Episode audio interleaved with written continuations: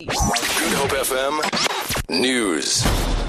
Good morning. National Police Commissioner Riah Phiyega has condemned police officers for their hard work and courage, particularly when they protest, protect dignitaries. She's been speaking at the funeral services of Sergeant Lesiba Sekele in Mapungula Village outside Polokwane in Limpopo. Phiyega says the job of V I P protectors is always dangerous.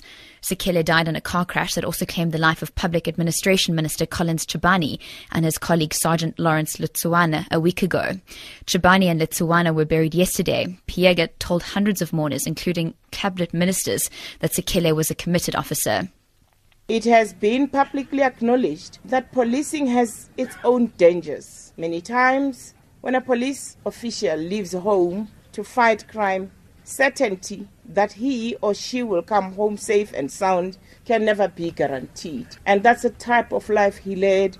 He still, like a brave, committed soldier, embraced the challenges. Sergeant Sekele performed all his duties with distinction. The town of Hermanus in the Overstrand municipality is without electricity after a fire ripped through nearby Eskom power lines. Fire Chief Reynard Galdanez says the blaze, which has been burning since Friday in Carversdale Kraal between Hermanus and Caledon, has been contained. Galdanez says fresh teams have been deployed to the area this morning to relieve crews that were battling the fire overnight. Damaging that. We managed to contain the fire on the southern slopes of Babel and Turin, and we'll be deploying more teams during the day. During the course of the night, the fire went through some of Eskom's high voltage lines, damaging that, causing power outages in the Amarna area. It's very serious damage, and it looks like Eskom has determined it's going to take some time. But the rest of the fire is well under control, and no damage to any other structures. Kasatu General Secretary Zeland Zwima Vavi is among those who have been paying tribute to struggle icon J B Marks. The special official funeral of Marks is underway in Fentersdorp in the northwest. President Jacob Zuma is among the mourners. The remains of Marks were repatriated from Russia, where he was buried in nineteen seventy-two.